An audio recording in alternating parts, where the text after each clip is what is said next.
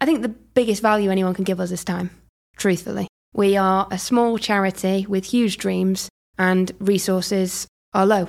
Every single person has a contact, and I think through those contacts, we're able to open doors that we never thought would be imaginable. So we have many people that come to us and say, We want to help, but we don't know how. Leave that with us. We will always find a way. If it's not the money, if it's not the volunteering, if it's not going to Malawi, it's a like on social media. Every single person from zero right the way through to before, truthfully, the end of their life can make a difference and help.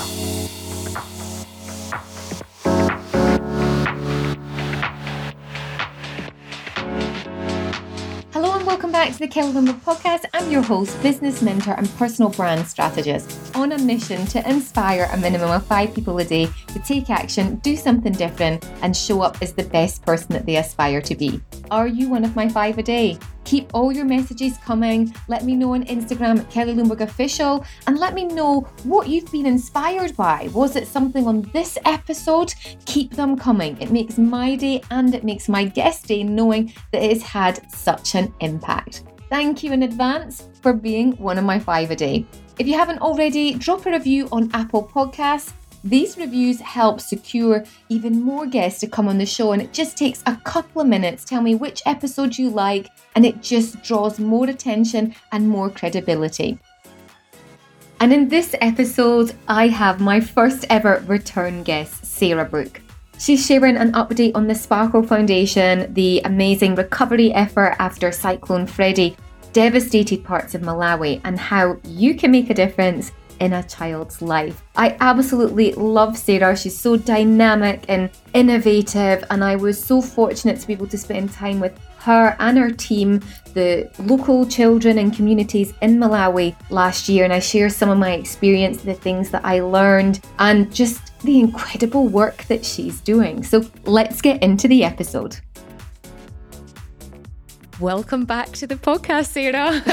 Thanks for having me. you are the first guest that has been here twice, which is so nice. And all for a very, very good cause. And I think it's so lovely to be back here because so much happened from when you were first on the podcast and how much you and the Sparkle Foundation has had an impact on my life. So thank you for that do you want to tell people a little bit about you? I know that you said it in the previous podcast, but for those that, you know, are maybe first time listening to the Kelly Lundberg podcast, who is Sarah and what does she do? Okay, wow. Who is Sarah? Sarah's a humanitarian, but Sparkle, I suppose, personal story. People always ask me why Malawi. I'm going to give a one minute overview if I can try. I pointed at a map, age 18, finger landed on Malawi, went over to volunteer, ended up having a near death experience whilst over there. Sadly, people lost their lives while waiting in a queue. I was prioritised to be seen first by the doctor. I found this out after having surgery and I made a commitment there and then. I wanted to make a difference to one child's life. Fast forward 14 years, I'm now showing my age. Sparkle Foundation became registered charity in the UK 2015, Malawi 2016, the UAE 2021. And here we are, uh, now 15,000 people we've supported. We've created a best practice blueprint model for the small grassroots charities, and we're replicating hopefully across Africa in the next year.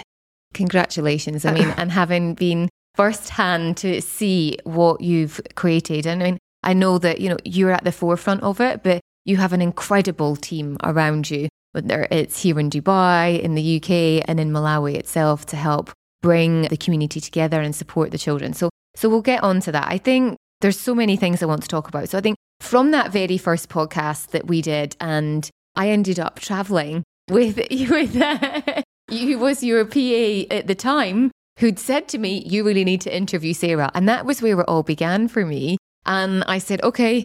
Let's do an interview. I heard the the podcast and was like, what can I do to help? And that was sort of the start of it. I'm so grateful that I actually came out to visit Malawi in November last year and see everything that you're doing because you started it as what was a school, and it's so much more than that. So maybe take a little bit of a step back because the first school that you actually created it didn't exist and it didn't last for what more than a few weeks. Was that yeah, right? it was uh, quite a fall from grace to say the least. I think just using your example of how you ended up in malawi that just shows the power of the human network. And i think that when you say about my team at sparkle that has literally been how we've been able to succeed truthfully is that one person's heard about us referred us referred us there's still so much power in word of mouth. And yeah, it just was amazing to be in that situation. And for us, it's been failure, truthfully, that has got me to where we are. As you said, started with the school, truthfully, my own Western views of what I thought Malawi needed at a mere sort of 19 years of age, built it, walked away, and then came back a year later to surprise everyone.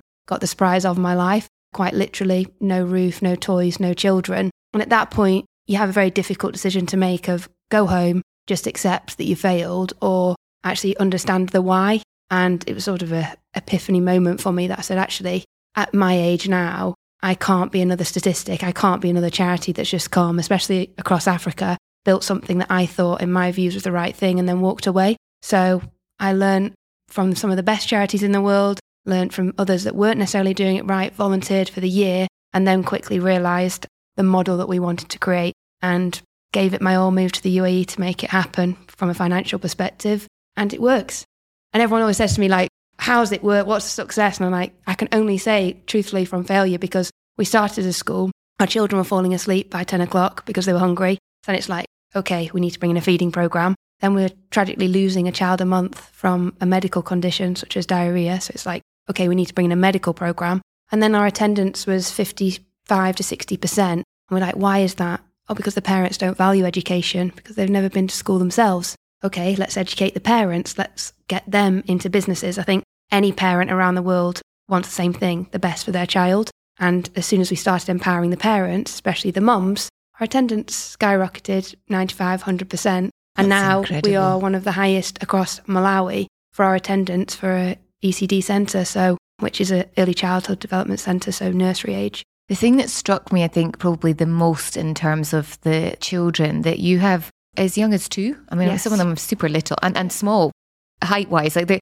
tiny, but the self sufficiency astounded me when I think I've got nephews. And I remember um, this got translated because as part of our program, when we were there for the week, we, we did sit with the woman in the community. And I shared this experience that I've got nephews that are nine and 11 and 12, and um, they are nowhere near as self sufficient as the children that were coming in. Real responsibility. And that's something that you're bringing to them in the education, the eating, like they, they have to eat themselves. And it's just so incredible to watch. Yeah, I think culturally, obviously, there's a massive difference in Malawi when you're born into a country like that. I often say, you know, it's a geographic lottery for where I was born versus where someone my age into Malawi. The terrain, the circumstances are just so different. And that, unfortunately, in the world we live in today, dictates the opportunities that are available to you. And for our kids, my big thing is to be making sure that we're having a positive impact on their lives and doing everything I can while I'm alive to give them the same opportunities that I was within the framework Mm. that we can in Malawi. Independence naturally starts at a lot younger age. I mean, from the moment a child is off its mum's back and can walk, they're good to go.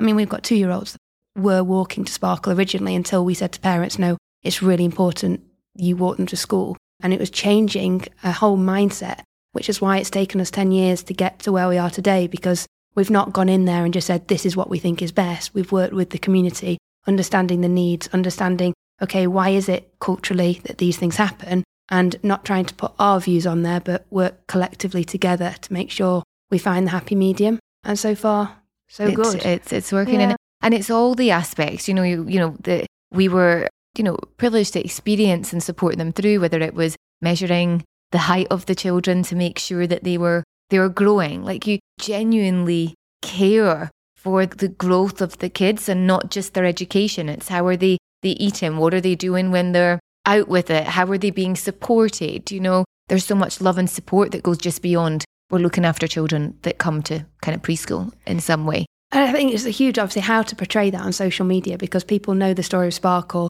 assume from a few pictures that it is just a school. But our model now, which is what is being recognised, is very holistic. And yes, we've got the four pillars, as you mentioned, but within those four pillars, there's nine different programs. We're covering nine of the UN Sustainable Development Goals, which for a charity of our size, I don't think it's particularly heard of. It makes the job full on. Some may argue that we're doing too much, but we don't believe that one thing can work without the other. And that's why, from truthfully, from the moment a child is born, we're already giving medical advice to pregnant mums. Mm. They're then coming into our clinic to be weighed when the babies are born, because by the time they reach two and they do come to our program, stunted growth is a huge issue in Malawi. By two, it's irreversible. So mm. we're making our life easier by doing the preventative, by going out into the communities. So it all feeds into it. If a child is stunted growth, it can have an impact from bullying, emotional, psychosocial support, education level. So it's all the way through that it affects things. Then when you come later in life with youth, exclusion, then obviously marriage, different things like that, we have to play a part in every part of the child's life right the way through. And if we're looking at beneficiaries, our eldest is 78. Our youngest is a child that's not even been born yet.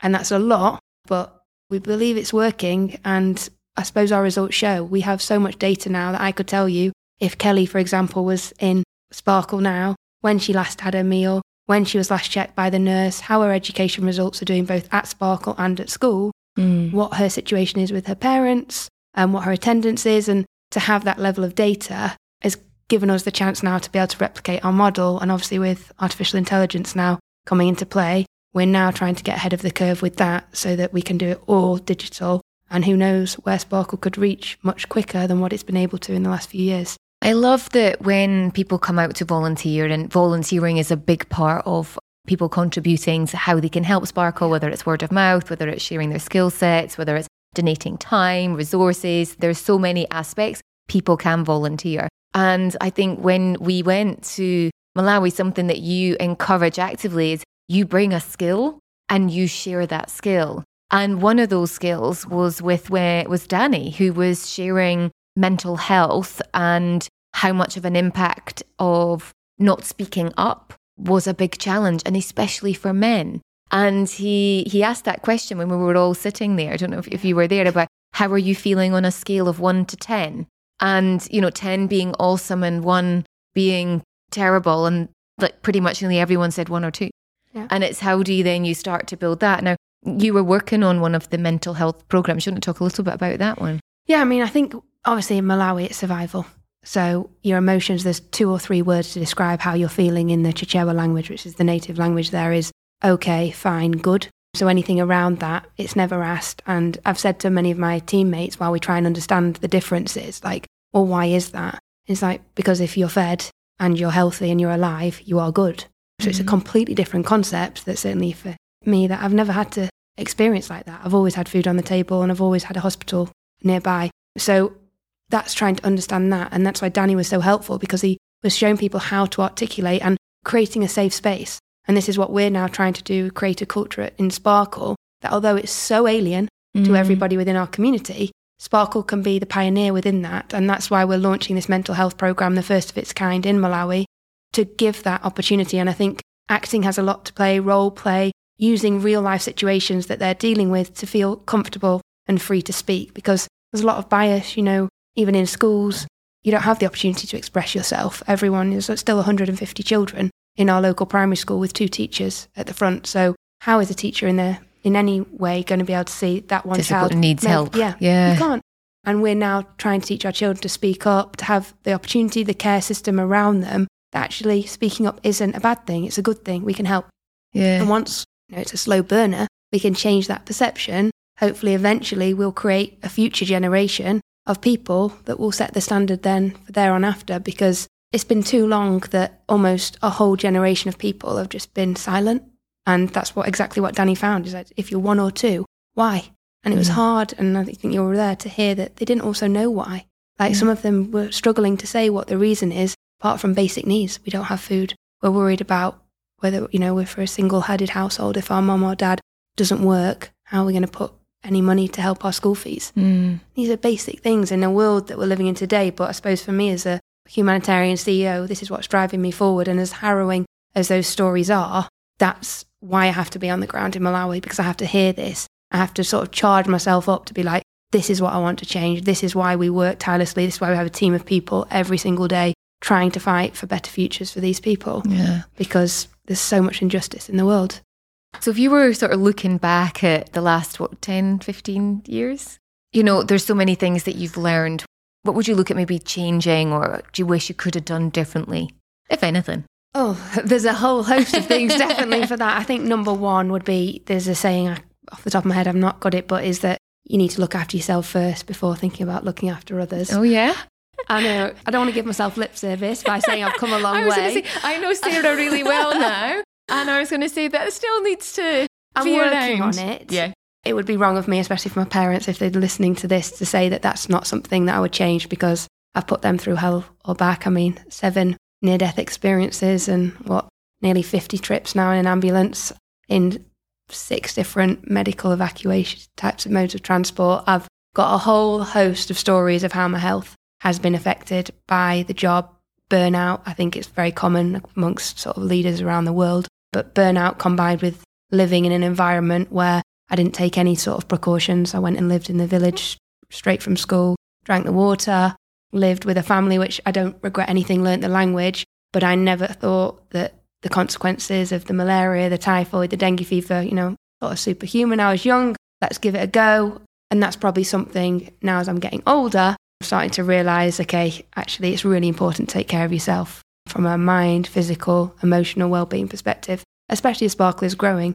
I feel more people are looking at me to really be able to lead this organization to where we believe we're destined to go. And I can't be crumbling at the top. And I think it's not just, you know, Sparkle, because that is a huge piece of what you do in your life, but also you go into organizations, uh, you go in and, and support sort of whether it's team building, um, CSR. And I think now in with Dubai looking at their policy changing by the end of the year, there's going to be big changes for, for that coming. Huge. I mean, I think I sit in quite a unique position because to fund Sparkle initially, I was working with sort of huge corporate organizations building their CSR strategy.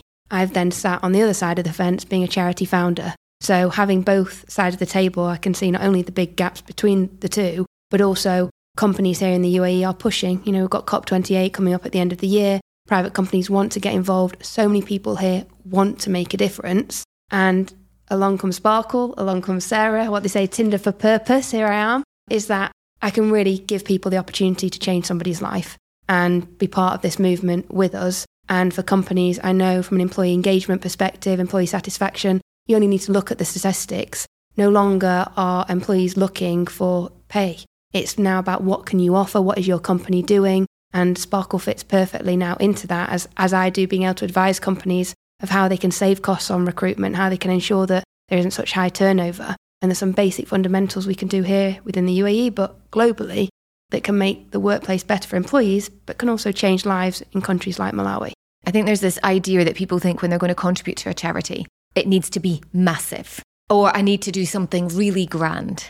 And I think from your side is sometimes it can just be small, consistent effort, whether that's an hour a month or something there. What would be your thoughts on someone thinking, I want to help, but I don't have loads of money or I don't have this? What would you say? It's not about the money, number one thing, but I think the biggest value anyone can give us is time, truthfully. We are a small charity with huge dreams and resources are low. A connection, take what you said about Annabelle, connecting me to you, look at the journey that that's now gone on.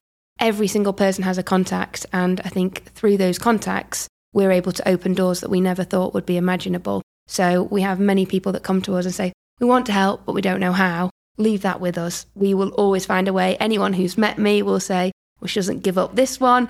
Um, if it's not the money, if it's not the volunteering, if it's not going to Malawi, it's a like on social media. Every single person from zero right the way through to before, truthfully, the end of their life can make a difference and help. Mm. And it's just taking that initial step. I think they say it takes three seconds to make a decision about whether you're going to do something and reach out. And that three seconds can not only change your life, but it can also change someone else's. And I think that's a really important thing that we're now starting to realize with volunteering, especially here in Dubai. We have a lot of people that come and say we want to help someone else, and truthfully, it ends up helping them, whether it's connecting them with their purpose, whether they're going through their own mental health struggles, whether it's finding a group of like minded people and then new to Dubai. We're all from different backgrounds here. We've all got different cultures. We're all different religions, race, whatever it may be. But we all share something in common, and that's we're all striving to find our purpose. Mm. So, Sparkle officially launched in 2022 in the UAE. And it's really hard to get charity registered here in the UAE. Why is that? There's a whole host of reasons, and majority of them obviously are because they want to make sure you've got top governance around. And Sparkle is a relatively small charity, so a lot of the charities registered here are big global organisations. Naturally, as we're in the UAE and across the Middle East, there's sometimes a religious aspect, Muslim based charities. Sparkle, mm. we're small, big dreams though. We're non religious. Either we our Sparkle an orphan is an orphan. We sit on that side of the table for a child. We're not obviously any politically driven in any way. So for us, and we're Africa based, specifically Malawi. Most people say to me, Where's Malawi? We are now putting Malawi on the map. um, and so it was difficult because there's a certain threshold that you need to raise each year. There's licensing fees, and the UAE just want to make sure that it's not just a one hit wonder. You're going to come for a year and then disappear. So there's certain frameworks that they put in place. And that was the Ah. challenges that we faced is that how are we able to prove that we weren't just sort of a One hit wonder. one hit wonder exactly. And they gave us a year after being rejected three times and said, prove it. And then we had our gala dinner, and I'll remember so well IHC, who we fall under, International Humanitarian City, were there and they said, Wow, we never expected this of someone like Sparkle. Oh, great. And Thanks. I was like, okay. Yeah, it was a moment for me as because I never expected what happened at the gala to be sold out within a week and for everyone to be coming together for something that truthfully started as a passion project. You know, mm-hmm. it was a very proud moment. Often the nature of who I am, we're constantly striving for more.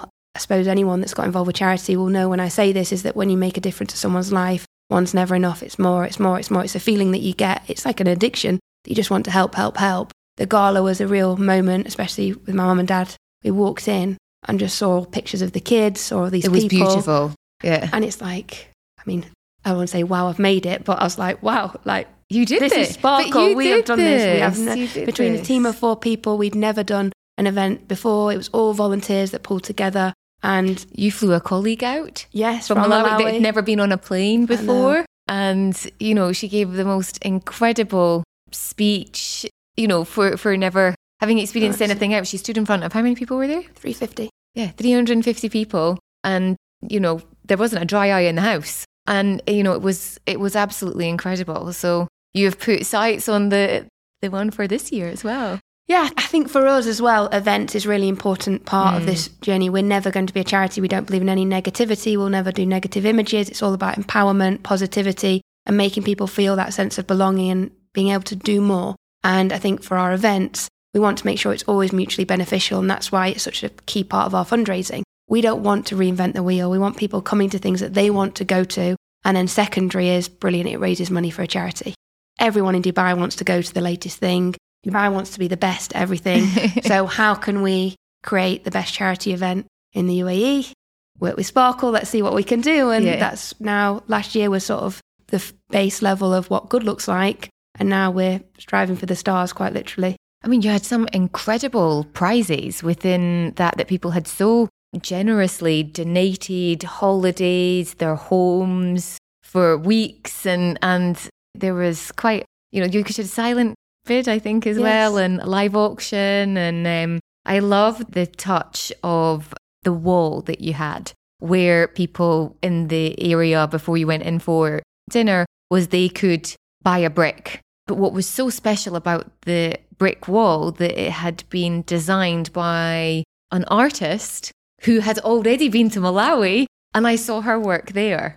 I think yeah, it's, it's just bringing it all together, isn't it? Dino as the artist that you know you can see all of her work across Dubai in the marina on the stairs. So she's been, she donated her time to go cover our Sparkle site that Which just now looks be- fantastic. It's beautiful, so Um, vibrant. And then to recreate that back in the gala dinner, I think for us, especially me as Sparkle's leader, but also our team, the UAE has shown us the best of humanity. And that gala dinner was just, again, a prime example behind that. From the people that donated the auction prizes, you know, one night stay in Burj Al Arab. I mean, Sparkle. And then it's like, oh, but you can also be in the Burj Al Arab. Like, it's like crazy for us to think that this is what was happening. And it showed what this country can do if we all mm. come together, what we're capable of achieving. And as a result of that night, we're now able to replicate our site again in Malawi. We're hoping to have our third site by the end of the year, which is over 5,000 people will benefit from one night. And one night that every single person said they really enjoyed, they can't wait for next year. And they felt, you know, a real sense of they're part of it. They're part of this army of change makers that we're trying to create. And Mm. as a result, so many lives are going to be Be- impacted, and it's an, it's an amazing, amazing opportunity to be part of it, but also an amazing success story for a very small charity based here in the UAE of what we can do if we put our minds together. doing incredible things. So Malawi this year was hit really badly by Cyclone Freddy. So I, was in November, but by uh, February, March, there was terrible damage, and you were there for it. Yeah, I mean, March, we flew out with my operations director. It was her first time going to Malawi. And two days in, we'd heard that there was due to be a cyclone. I've been there for numerous cyclones, um, being completely honest. Strong winds, flooding usually is the case. So I was like, okay, don't worry, it's all going to be okay. And we very quickly realised it was not going to be okay. And the rain continued to fall and fall and fall. And then by the next day, pretty much all of our village where we're based was under water. And we needed, realised then we need to move and we need to move quickly. We assembled the team. I mean, we are not a crisis management organisation by any means. I've never really done disaster relief work, but I suppose you got instinct kicks in and you think this is what I've got to do, fight or flight, as they say. And we went for it. We went out into the communities. We started evacuating people from houses. We start, set up shelters at Sparkle and we set up on our, our other site, Mulunguzi. We started getting food reserves in. I mean, it was tough. I would be lying if I said it probably hasn't been the hardest thing that I've ever had to do in my career when it comes to physical endurance. They were sort of 12, 13 hour days in the dark with no equipment. So we had our phones with our iPhone torches on with masking tape as a head torch. We didn't have wellies. I was in leggings, trainers, and a t shirt that was just sopping wet.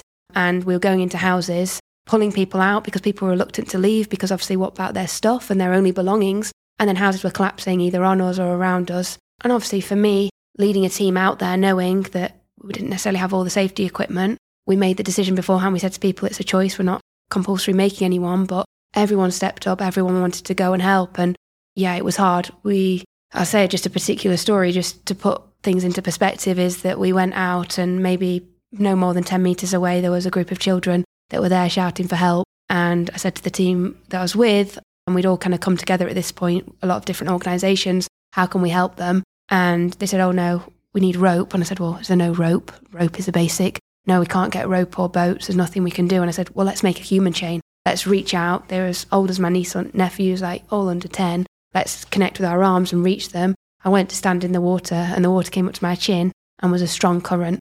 Like, you need to go back. And I was like, I'll never forgive myself if I just walk away from. And they're shouting, please help in Chichewa. I turned around to go to the car to see if, you know, when you have a spare tyre, if you need to change what equipment there may be in the back of the car. Mm. By the time I turned around to go to the car, a landslide came and took oh, um, children out. And two, three days later, when we were able to get back into the area, we were reports that, you know, the bodies that had been found. And yeah, I mean, it's really heartbreaking to think in a world like we live in today, a piece of rope is the difference between, between life and death. Yeah. And that image will not leave me. Yes, it's a motivation more so for me for the why, but it's also a constant reminder that the imbalance that is in this world is painful and isn't just at all. And while I'm still on this planet to do something about it, I really hope I am able to and encourage more and more people to be able to do something. And I was unbelievably overwhelmed by the support that we got. You know, we raised sort of 50,000 dirhams overnight just by people seeing we were the first charity to respond in Malawi. We were recognised by the United Nations for our work, and people saying, wow, we had over 150 local volunteers that came. We we're leading out teams. We covered over thousand households over the next two weeks. We distributed food. We got people back into houses. We rebuilt things. What we were able to do, I mean, unbelievably proud of the team. I think something like that, when you go through, cements you as an organisation together. And it certainly was a defining moment, not only for Sparkle as an organisation, that yes, we may be small, but we're mighty and we can put our minds to anything we want. But also for me, truthfully, as an individual, when you give yourself your own title as CEO at a very young age, it's defining moments that really, I suppose, make you feel your worth. And maybe it shouldn't be the case because everyone will say to me, oh, it's so amazing what you've achieved. But you can tell me that I'm blue in the face and it's a feeling inside and especially some of the CEOs I'm fortunate enough to mingle with here in the region. And I remember thinking two weeks in, like after no sleep, another day going out. I don't know if there's many people that would be able to keep standing and keep going and put on a brave face and tell everyone, mm. this is what we've got to do, we've got to keep fighting. And I came away thinking, okay, I now know why I'm in the position I'm in. And I want to make sure for other people, especially women, that maybe don't feel the same confidence that actually it's not about what other people think, it's what we feel in ourselves. Yeah. And I've, it's been no looking back since that moment. So as awful as it was, and terrible for those that lost their families. You know, over a million people have been displaced. No one really heard about it on the news. It was Yeah. through Sparkle socials that people were made aware of it. Mm. It's changed not only the perception of Sparkle, but also perception of me as a leader, but in general now what we're capable of achieving. So yeah, it's been it's been tough, but it's been extremely moving. But these things take a toll on you as well. Yeah, And I know last year was a tough year. This year has also been every year's a tough tough. year. Tough. But, you know, what are some of the things that you're trying to actively put into place now to, you know, prioritize you? Because you want to do so much and you can't if you don't prioritize you. So, what are some of the things that you're doing to help with that? growing a team here number one. I mean Yeah. as a charity you're ultimately uh, no one wants to pay administration costs. So it's a big educational piece around you know people still ask me when i go and give presentations so do you take a salary? And i'm thinking you know how often do people get asked that in their everyday businesses? And then how much are you taking? It's like if we want to be the best charity and we're gatekeepers of your money and you want to make sure it goes to the right places then of course you need a team of people that can make that happen so for me building a core team of people around me here that can do their different roles is number one. Mm. Two, I'm mad about sport. You know, there's so much more to Sarah beyond Sparkle. So paddle is a big love of mine. I mean, it works in my advantage. 60% of my fundraising target has been made by on the paddle court. Has not really? even speaking about Sparkle. and I just love it. We've made partnerships from it and word of mouth has increased through that. And also taking time. I've spent the last 14 years truthfully firefighting problem after the next problem after the next. And I now know Sparkle has outgrown me. And if I don't end up shifting to being now more of the strategic person, mm-hmm. not always, you know, accessible on WhatsApp, I'm sorry for those I haven't got back to, but it's, it's, it's not sustainable. You know, I'm Yeah. receiving up to 200 emails a day, 60, 70 WhatsApp chats daily. And it's great. And I'm really touched that so many people can you come around to the house for dinner? Could you come and meet my child? Could you come and give us some inspiration about this? Come and tell us one of your stories. I mean, story time with Sarah might be the next best thing because I seem to have got a story for everything, but I have to just make sure I find the balance. You hear it on every single podcast around the world about balance is key. I'm still working at it, but I think if I find the balance between my physical health, mental health, sort of like meditating, relaxing, and reading more, I'll be able to be more strategic in my job.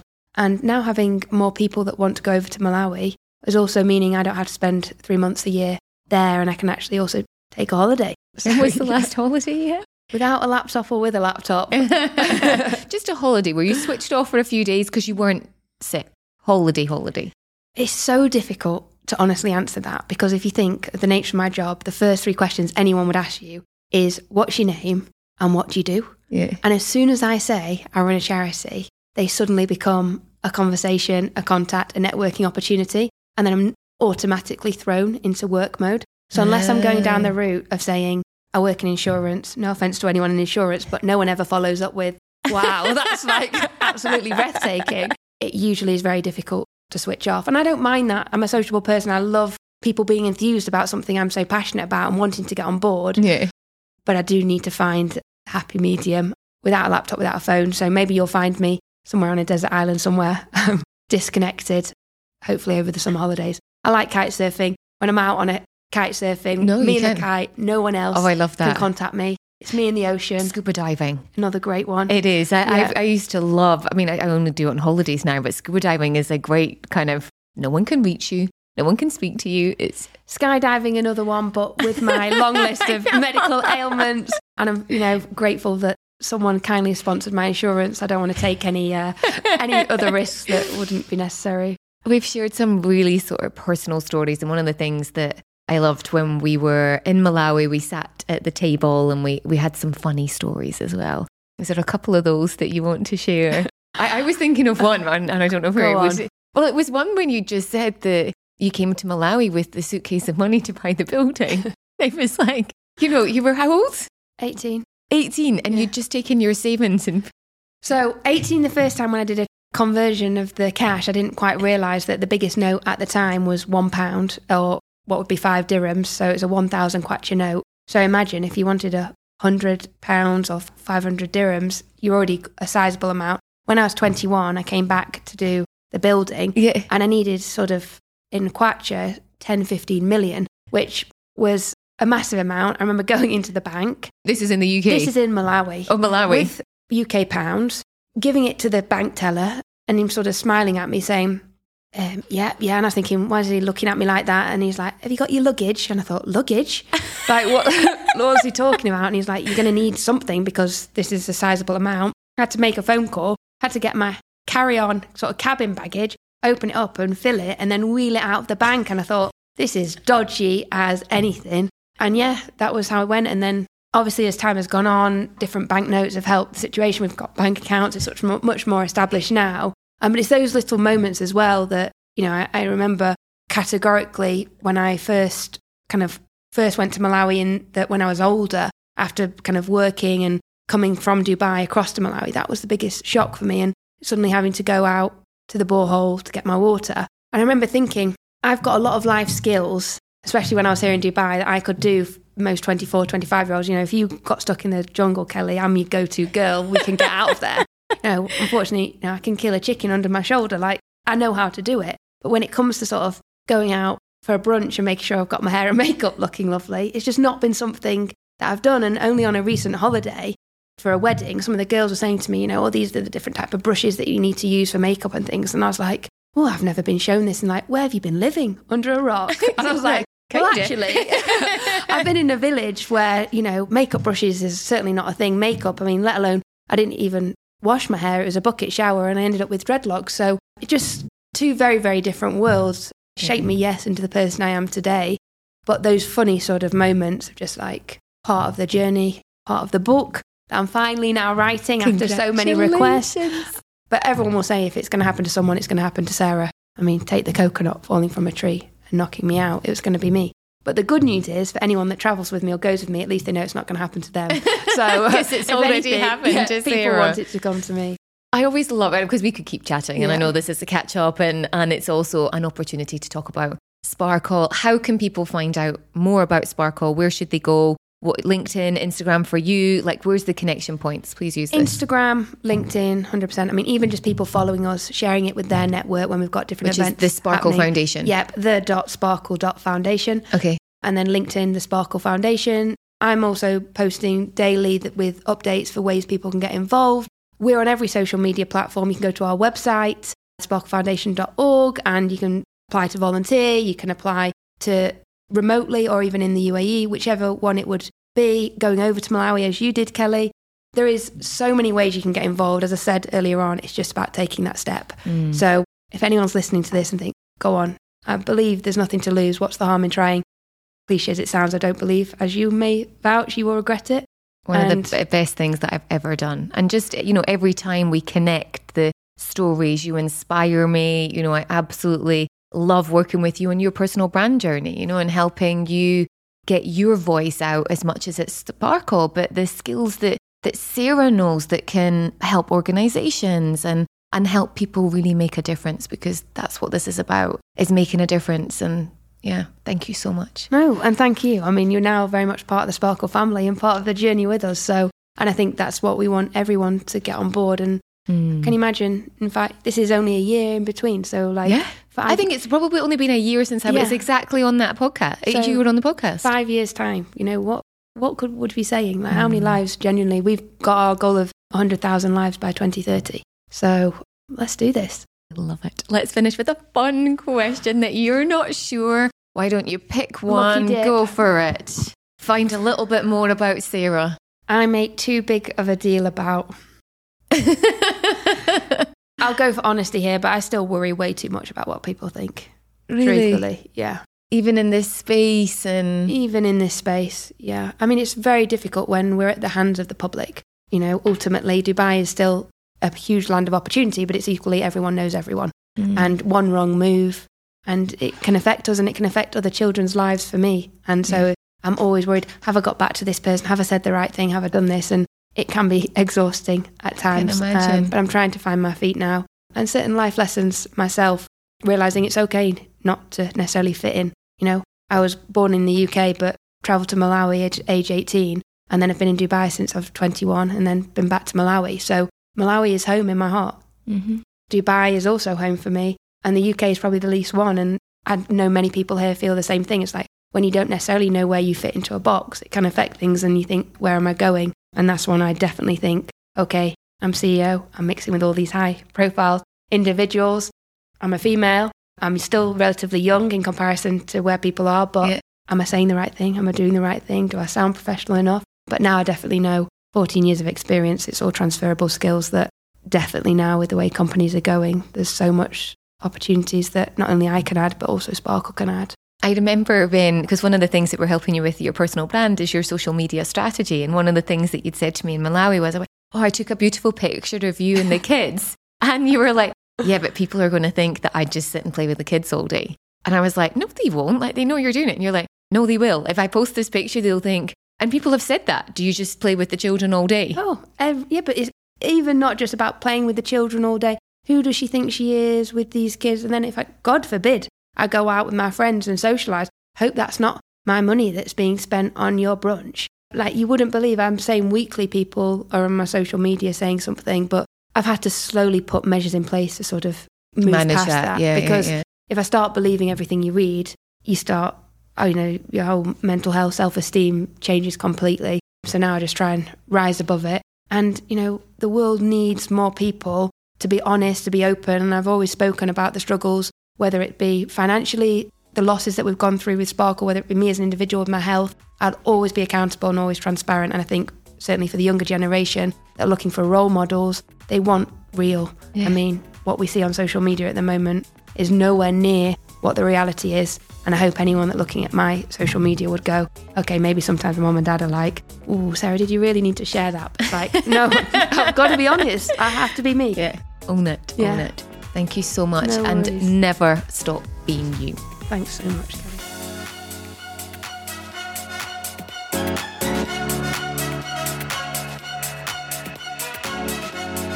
Did you enjoy this episode?